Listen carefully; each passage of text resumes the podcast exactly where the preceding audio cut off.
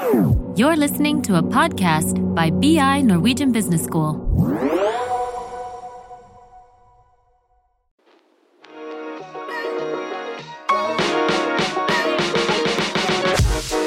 Velkommen, Ida Kreutzer, til podkastserien Tilstedeværende ledelse. Og jeg er veldig glad for å ha deg her, fordi du har jo vært leder i veldig mange år. Det er jo din karriere. Først 20 år som administrerende direktør i Storebrand, og så 10 år i Finans Norge, før du nå går over til NHO i ledelsen. Og de tingene jeg kommer til å snakke med deg om, er jo det du brenner veldig for.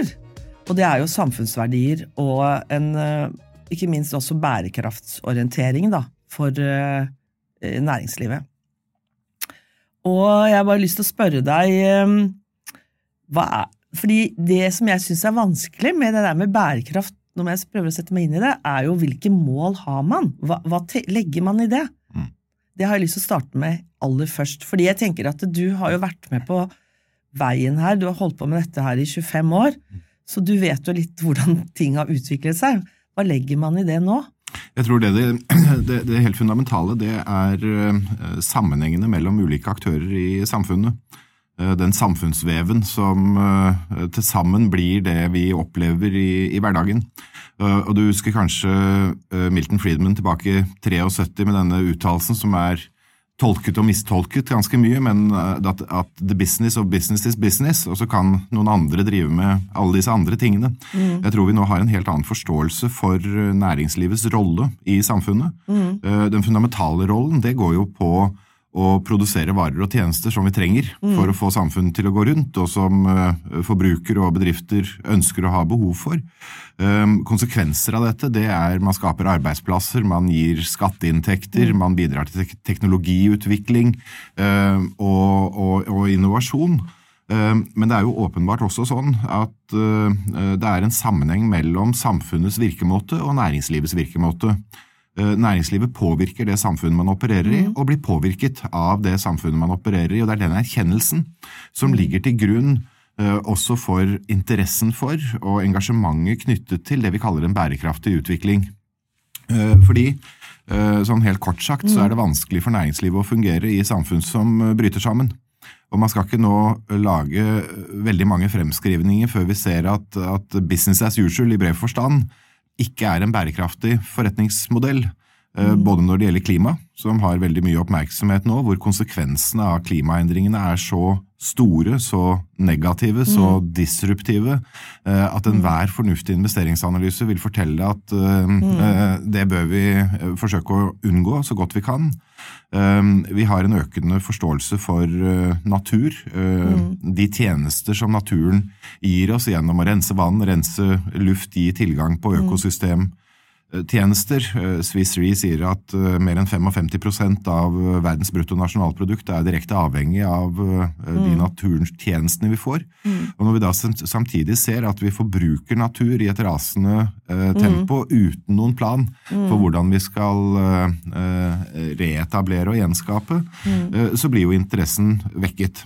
Og det jeg har forsøkt å bruke en del tid på de siste, de siste 20 årene, mm. det er jo å både å forstå disse avhengighetene litt bedre, men også å forstå hvordan er det vi kan utvikle forretningsmodeller som er på lag med samfunnet. Hvordan er det vi kan bruke teknologier og ja. produsere varer og tjenester som bidrar til at vi langsiktig kan ha en velferdsøkning, og, og ikke bare kortsiktig. Jeg har lyst til å utfordre deg, fordi det er jo ikke tilfeldig at du som direktør i Storebrand begynte å tenke på dette, for det var jo veldig smart forretningsmessig. Fordi er det noe som, noen som blir rammet av f.eks. oversvømmelser, alle naturkatastrofer, så er det forsikringsselskapene. Ja, ja, men, men og, de, og, dere lever også av tillit, ikke sant? Ja, det er et veldig godt poeng. Begge, begge de tingene Så du kan si dere tjener jo på å jobbe med, de, med samfunnsverdier og bærekraftsmål, fordi dere får høyere tillit blant kundene, i samfunnet, og samtidig så kanskje er dere med på å nedskalere risikoen for ting og ja. ja men, men, sammenhengen der mellom uh, bærekraftige forretningsmodeller i finans og lønnsomhet er ikke så direkte. Uh, det er helt riktig, som du sier, at uh, som forsikringsselskap mm. så er man blant de første som observerer, måler, mm konsekvensene av f.eks. klimaendring, alle, altså de fysiske endringene, får jo vi direkte inn eh, i form av naturrelaterte skader som skal betales. Men, men der er det litt sånn du vet at øh, Forsikringsselskapene de øh, utsteder en forsikringspolise, beregner en pris, Ja. så betaler kunden, og så betaler forsikringsskapet ut skaden når den inntreffer. Og hvis det blir mer skader, så går jo prisen opp. Eh, og dette er i utgangspunktet en veldig gradvis sakte endring. Så forsikringsselskapene kunne valgt passivt uh, å bare sette opp prisen litt, og sette opp prisen litt, Ja. og sette opp prisen litt. Det er også en forretningsmodell som kunne vært lønnsom, i hvert fall en, en god stund. Eh, Men der er vi jo helt overbevist om at det å bruke den kunnskapen som forsikringsselskapene sitter på, mm. dele den med samfunnet slik at vi eh, foretar rasjonelle valg også i det lange perspektivet, det vil vi tjene på på lang sikt, og det vil samfunnet tjene på på lang sikt. Og der har jeg lyst til å gå tilbake til at du var jo en entreprenør da, begynt, da du begynte å jobbe med dette for 25 år siden, for det var jo ikke veldig mange som snakket om det i business i Norge, og heller ikke internasjonalt, for du har jo vunnet eh, Financial Times-pris for dette. Kan du bare si litt hvordan var det å være entreprenør? Eh, altså, det var jo ikke stuerent. Nå er det jo veldig greit å snakke om disse tingene, for nå vil jo alle henge seg på. Men hvordan var det den gangen? Eh, Det, altså, jeg, jeg har lyst til å bare understreke Det startet allerede tilbake i 95, da Åge Korsvold var eh, konsernsjef. Tok inn Carlos Joly som en, eh, en av de få virkelig internasjonale ekspertene på dette, på dette området. Storebrand startet med eh, Principal Funds, uh, som kanskje var den første, altså, den, første sånn bærekraftsfondsstrukturen i, i Norge. Eh, Jeg hadde gleden av å følge det i fem år frem til jeg ble konsernsjef selv i, i 2000, og lærte mye av det. Og så at her var det åpenbare sammenhenger mellom eh, miljø, miljøpåvirkning, klima, klimapåvirkning, og det vi tradisjonelt er opptatt av. Eh, volatilitet, kontantstrømmer, eh, risiko. Vi hadde ikke da empiriske bevis for akkurat hvor sterke de sammenhengene var, men vi følte vi visste nok, og vi hadde jobbet nok med å analysere og måle dette, til at vi allerede i 2001 som første livselskap i, i Europa innførte såkalte socially responsible investing-kriterier i aksjeporteføljen eh, i Storebrand. Og, og hvordan det var, altså Vi eh, hadde omfattende dialog med kundene våre. Vi forvalter eh, penger på vegne av kunder. Eh, Vi fortalte åpent om de sammenhengene vi mente det var. eh, Og, og vi hadde også en dialog om hva Altså, man ønsker en pensjon, men, men er det likegyldig for deg som kunde hva den pensjonen skapes eh, gjennom? Ja. Eh, og vi formulerte da ganske raskt at vi søker avkastning, men det er ikke likegyldig hvordan den avkastningen skapes. For eksempel den åpenbare barnearbeid. Vil du ha pensjonen din laget på bakgrunn av barnearbeid? Nei, kanskje ikke. Klasevåpen? Eh, Sannsynligvis ikke. Uh, korrupsjon? Altså så begynte man å gå igjennom dette og, og se at det er en del ting som vi egentlig ikke liker. Og det var jo grunnlaget for eh, eksklusjonskriteriene som ble etablert. Så ble dette utviklet videre til eh, å bli som best in class. Ikke bare tok vi ut de dårligste og det vi ikke ville at pensjonen vår skulle være basert på, men vi tok også og begynte å overvekte på de som eh, gjorde det best innenfor ulike sektorer, ulike bransjer, ulike kategorier. Eh, Det store gjennomslaget det kom nok når disse analysemiljøene som lå på utsiden av front office og forvaltningsmiljøet og satte rammer for investeringsuniverset, når det ble integrert inn i selve kapitalforvaltningen, slik at det ble en integrert del av vurderingen, og vi begynte å utvikle kriterier for aktivt eierskap, det var jo da dette virkelig begynte å skyte fart. Og det var jo det som var grunnlaget for at Storebrand ble kåret til verdens mest bærekraftige kapitalforvalter av Financial Times i 2011. Ja, og det er jo ikke noe dårlig, det har du grunn til å være stolt av.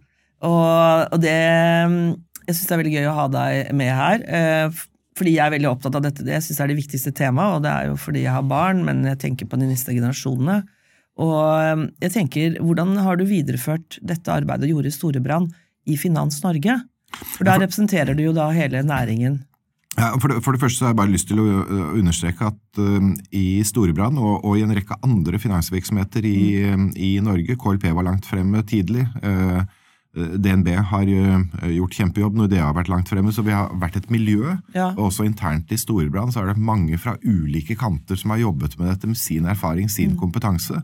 Eh, Og jeg vil nok påstå at, eh, at, at, det har blitt en integrert del av hele kulturen eh, og kompetansen i organisasjonen. Ehm, da jeg kom inn i, i, i, Finans Norge, så skulle jeg jo da representere alle finansvirksomheter, 240 finansvirksomheter. Og de er, der er det et mangfold langs alle dimensjoner. Og det var også et mangfold når det gjaldt uh, arbeidet med, med bærekraft. Noen... Det var ikke opplagt at de skulle kaste seg om halsen og si dette er fantastisk, nei. Ida Kreutzer. Nei, nei, nei det, Du fikk vel en del motstand, og kanskje mange som syntes kanskje at du var for uh, progressiv, eller? Jo da, men altså, jeg tror det er veldig viktig å ikke knytte dette til én person uh, alene. fordi her er det mange prosesser som pågår parallelt. Mm. Og jeg hadde gleden av å være med uh, i Strategirådet i oljefondet, som ble oppnevnt i, i 2012 for å revidere oljefondets ansvarlige investeringsstrategi. Mm.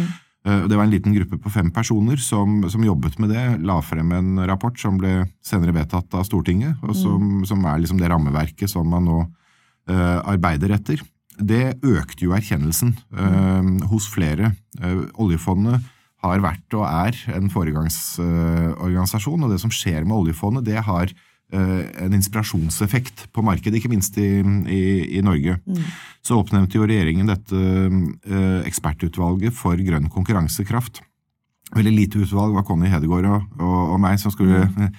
lage forslag til en nasjonal strategi for det grønne skiftet. Og, og da eh, engasjerte vi jo hele norsk næringsliv. Vi fikk jo frem 15 eh, veikart fra alle de viktige industrigrenene i eh, Norge mm. eh, for transformasjonsbehovet. Og, Hvilke vil du si er veldig viktige? Ja, altså, eh, Hvis du ser på utslippene, så er transportsektoren den, det er den sektoren som har den største mm. andelen av de norske utslippene. Ca. sånn 17-18 millioner tonn av 50. Ja. Eh, prosessindustrien er stor og veldig viktig utslipp. Olje- og gassnæringen mm. slipper ut mye selvfølgelig når produkter brennes eller brukes, men også i produksjonen. Mm. Landbruket er viktig, men uh, vi hadde også andre Andre altså. En, det er interessant, for jeg synes det er interessant at du gir denne historikken og at du gir den, det fakta, for det er ikke alle som vet. Nei, men ikke sant, og, det, og det, det, tror jeg var viktig både for oss i utvalget og for regjeringen som var oppdragsgiver, mm. fordi man fikk et faktagrunnlag. Men, men det vi har merket, er at selve den prosessen var jo et mål i seg selv. Mm. Fordi vi stilte jo tre spørsmål til alle disse industriene. Det ene er at gitt at altså Vi spør ikke nå om dere er enige eller uenige, men gitt at Norge skal nå sine klimamål i 2030, er deres industri en del av problemet eller en del av løsningen? Mm. Og det er et ganske viktig spørsmål. Veldig. Altså, Kommer dere til å ha redusert mer enn klimamålene, som da var 40 mm. eller mindre? Mm. Og, og, det må man tenke gjennom. Uh, og så, så er det andre spørsmålet. ok, og det var ingen som hadde lyst til å være en del av problemet. Uh, så er Det andre spørsmålet er hvor mye mener dere at det er rimelig å sette sånn forventning til klimagassutslippene for deres industri innen 2030? Mm. mm. Og det siste spørsmålet er ganske viktig. Hvor mye av dette klarer dere selv? Og hvor mye er dere avhengig av regler, insentiver, teknologier, eller at andre gjør noe? Mm. Og hvis du er veldig ambisiøs og ikke kan gjøre noe selv, og peker på alle andre, så er vi ikke like imponert enn om at du har realistiske ambisjoner og hvor du kan ta en stor del av den byrden eller den omstillingen selv. Og, og De tre spørsmålene satte jo i gang da, eh, gode diskusjoner i mange industrier, hvor man da fikk et insentiv til å tenke gjennom dette. Eh, og, og, og det arbeidet var et startskudd for mange. Eh, og når vi da spurte alle andre industrier, så er det veldig naturlig å spørre oss selv også, som finansnæring. Mm.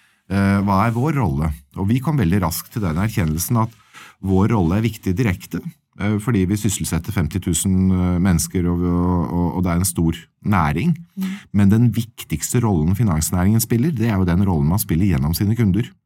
Uh, gjennom sine forsikringskunder. Hvordan er det vi formulerer forsikringspolisen, og hva ligger til grunn for prisingen?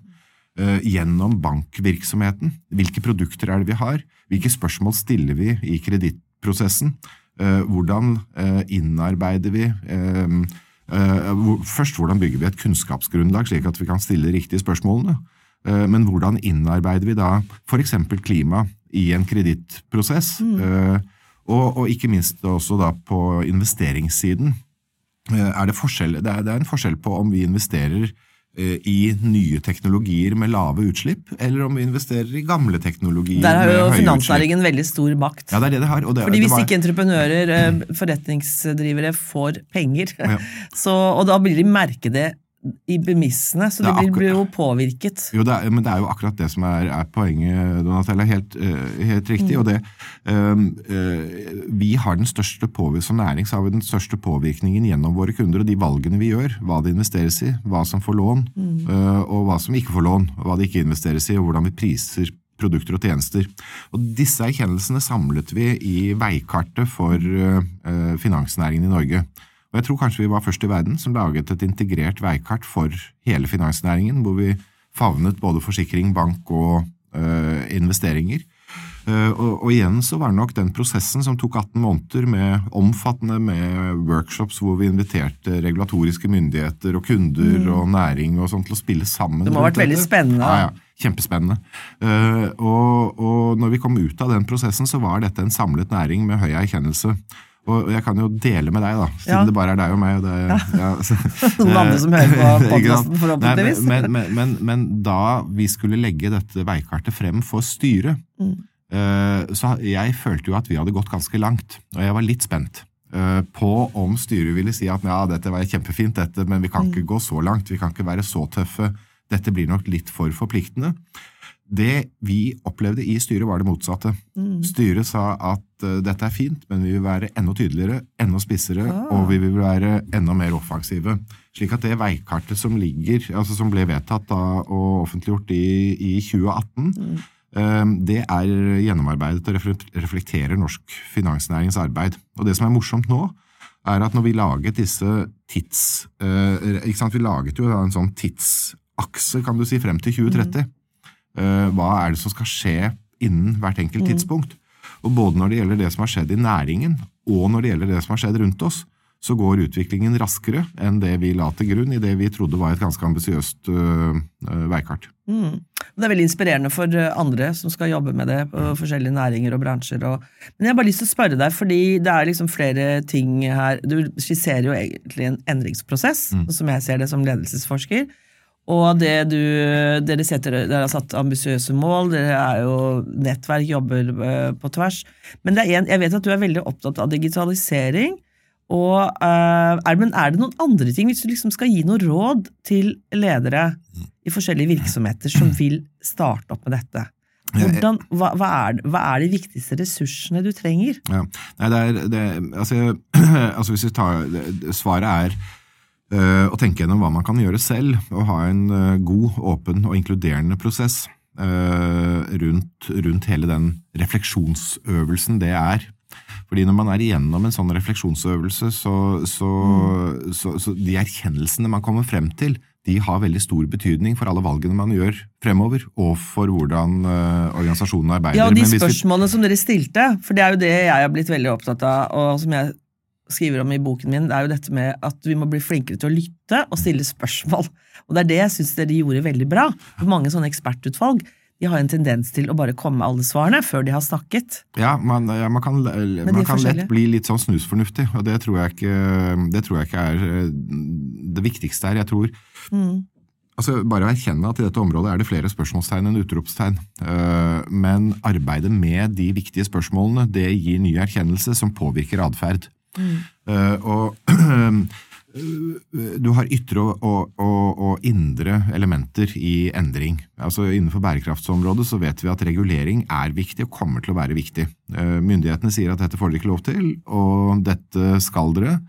Eh, Og EU har jo godt bestemt seg for å gå foran med regulering som nå har store konsekvenser for finansnæringen og alt, alt annet næringsliv. Så regulering er viktig. Um, i, I forhold til regulering så tror jeg eh, mange da sier å filler'n, det der blir ganske krevende, og hvordan kan vi håndtere det som sånn minimumsgreie, akkurat snike oss over, eh, over listen? Eh, og det, det er det grunn til å for, ha forståelse for, men samtidig, regulering, ny regulering representerer endring. Og da er det andre spørsmål som er like viktig, det er hvilke muligheter skaper disse endringene for oss? Hvilke teknologier er det vi har, hvilke produkter, hvilke tjenester, kompetanser er det vi har, som gjør at vi kan være en del av løsningen, og ikke en del av problemet. Uh, og, og, og den form for prosess og håndtering av regulering tror jeg er, er, er ett poeng. Det andre som, som påvirker endring, uh, og som mange oppfatter, eller som da er ytre, det er jo insentiver i samfunnet. Hvilke insentiver er det vi setter opp? Og, og Formålet med insentiver det er jo å bidra til at det skal være rasjonelt for den enkelte å gjøre det som er riktig for helheten. Det er gode insentiver. Eh, negative insentiver er f.eks. det vi nå gjør globalt, med sterke sterke insentiver til eh, altså subsidiering av hydrokarboner, olje og, og, olje og gass globalt. Det bruker veldig mye penger eh, nå på å insentivere bruk av noe som vi egentlig vet at vi må bruke mindre av. Det, det er ikke så smart. Men insentiver er veldig viktig. Skatter, avgifter, eh, støtte til, eh, til, til, til forskning, kompetanseutvikling osv. Men, men, men det vi snakker om nå, det er liksom det siste elementet i endring, og det er de tingene vi gjør selv, påvirker selv, det du kan kalle i bred forstand markedet. Hvordan er det markedet opererer? Eh, og der vil jo det å skjønne konsumentatferd er veldig viktig. Altså hvilke valg er det kundene dine kommer til å gjøre etter hvert? Og hvordan er det jeg skal ligge i forkant og hjelpe til med at kundene kan ta informerte valg? Eh, og også forretningsmessig, hva er det vi tror er kommersielt fornuftig? Er det kommersielt fornuftig nå å melke en gammel teknologi eh, for å få maksimal avkastning i det korte perspektivet, eller er det kommersielt fornuftig for oss å bruke nå muligheten til å utvikle nye teknologier, nye løsninger, som vi vet det kommer til å bli store markeder for, eller tror det kommer til å bli store markeder for øh, fremover. Uh, og det er jo der vi ser altså Når du ser de endringene som har skjedd nå i finansnæringen i løpet av de siste årene, så er det ikke, eh, ikke sant, altså akkurat de siste par-tre årene så er det klart at regelendringene i EU har drevet mye av dette.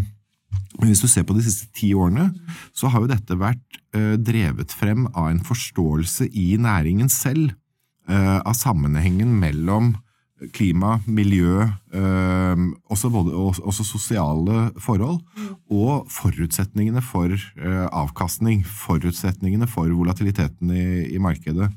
altså det du kan kalle for, altså klimarisiko eller naturbasert risiko brygger det inn i modellene? Ja, man bygger det inn i modellene. Hvor mye, er, hvor mye risiko bygger man inn?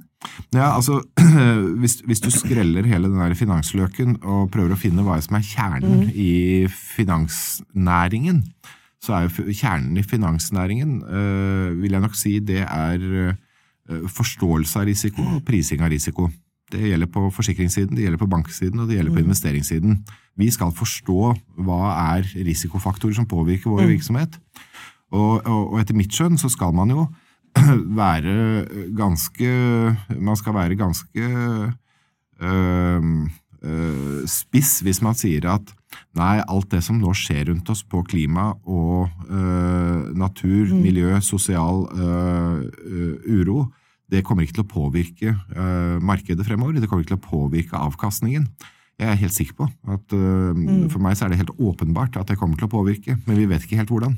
Mm. Uh, og man sier jo også at uh, markedet til enhver tid har neddiskontert all kjent informasjon. Mm. Og det er for så vidt, er for så vidt også riktig i perfekte mm. markeder. men her kan du jo stille spørsmålet er dette markedet helt perfekt. altså Har vi den riktige forståelsen? Har vi den, de riktige begrepene? Mm. har vi den riktige empirien? Har vi god nok forståelse for disse sammenhengene, og da hvis du legger til at det går veldig veldig fort, mm. så tror jeg det er all grunn for virksomheter til å tenke gjennom dette sett fra eget ståsted. Mm.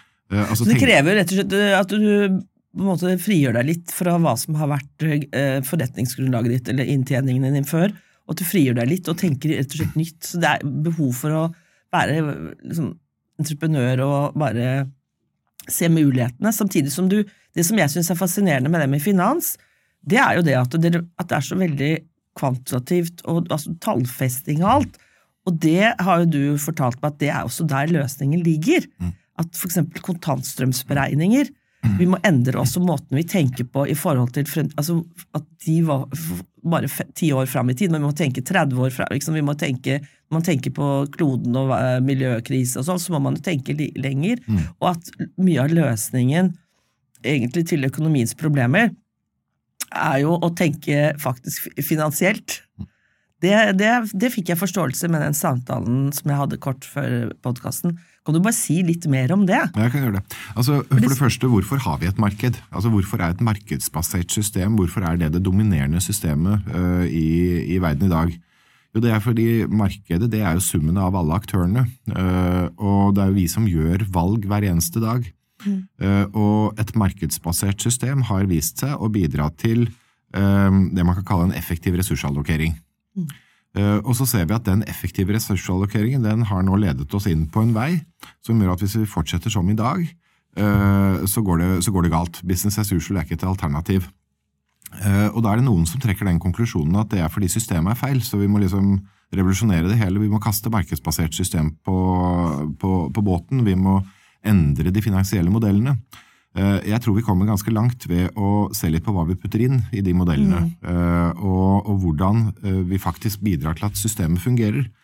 Altså for eksempel hvis det er gratis å forurense en elv slik at alt liv i den elven dør, Eh, så påfører vi samfunnet en kostnad som ikke er priset inn i modellen for mm. investeringsbeslutningen i den bedriften. Da må vi sørge for at de reelle samfunnsmessige kostnadene eh, reflekteres i bedriftens investeringer eh, og i mm. investeringsbeslutninger. På samme måte er det i forhold til luft. Samme, mm. På samme måte er det hvis vi driver på en måte som ødelegger naturen, mm. som da påfører fremtidige generasjoner en stor kostnad, så må vi bidra til at det hensyntas i, i, våre, i våre, modeller. Så, øh, og I tillegg så er det, øh, det er to viktige sammenhenger som vi må klare å håndtere.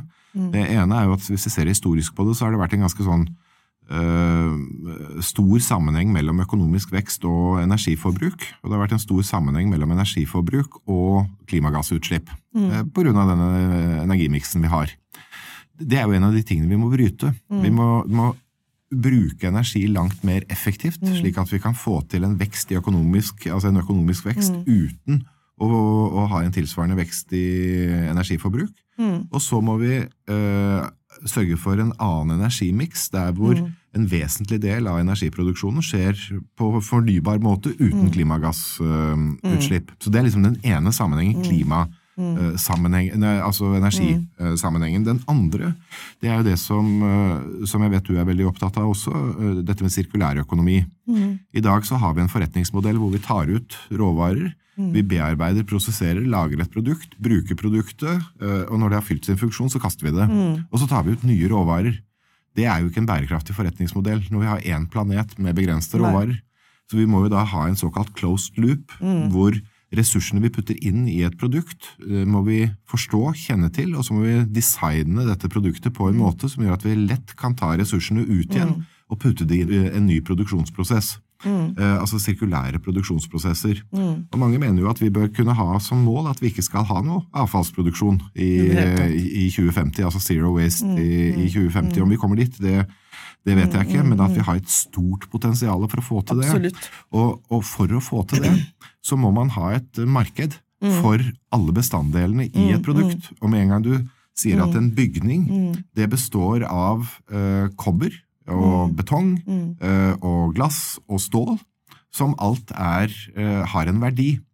Og hvis den verdien gjøres tilgjengelig gjennom et marked når bygget rives, så er det noen som er klare for å ta den verdien, betale en pris for det, putte det inn i f.eks. en ny bygning eller en ny produksjonsprosess. Mm. Så, så, markedet er ikke fienden i, i denne sammenhengen, mm. men markedet må brukes på en fornuftig måte som bidrar til at vi når de mm. målene vi setter oss.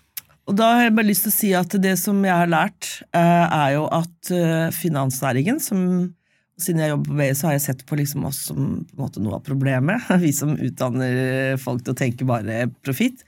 Det jeg har lært, er at det er en del av løsningen. Faktisk der man må starte, er jo å tallfeste, endre modeller, endre måten å tenke økonomi på. Men jeg har bare lyst til å spørre deg det siste spørsmålet.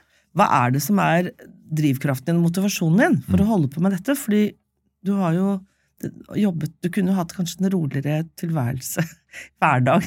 Du du jobber med ting som krever ganske mye. Hva er det som er drivkraften din? Hva er det som motiverte deg til å jobbe med disse temaene?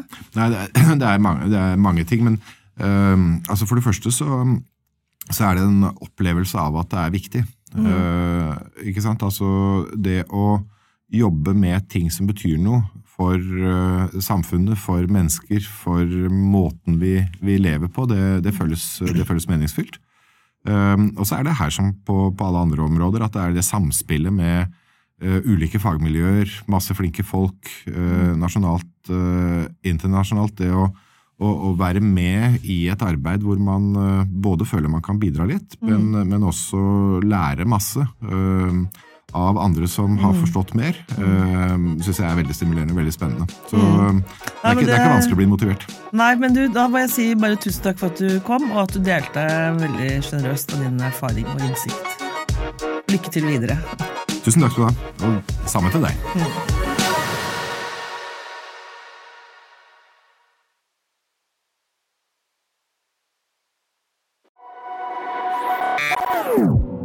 This is a BI production. Listen to more podcasts. Go to bi.no slash podcasts.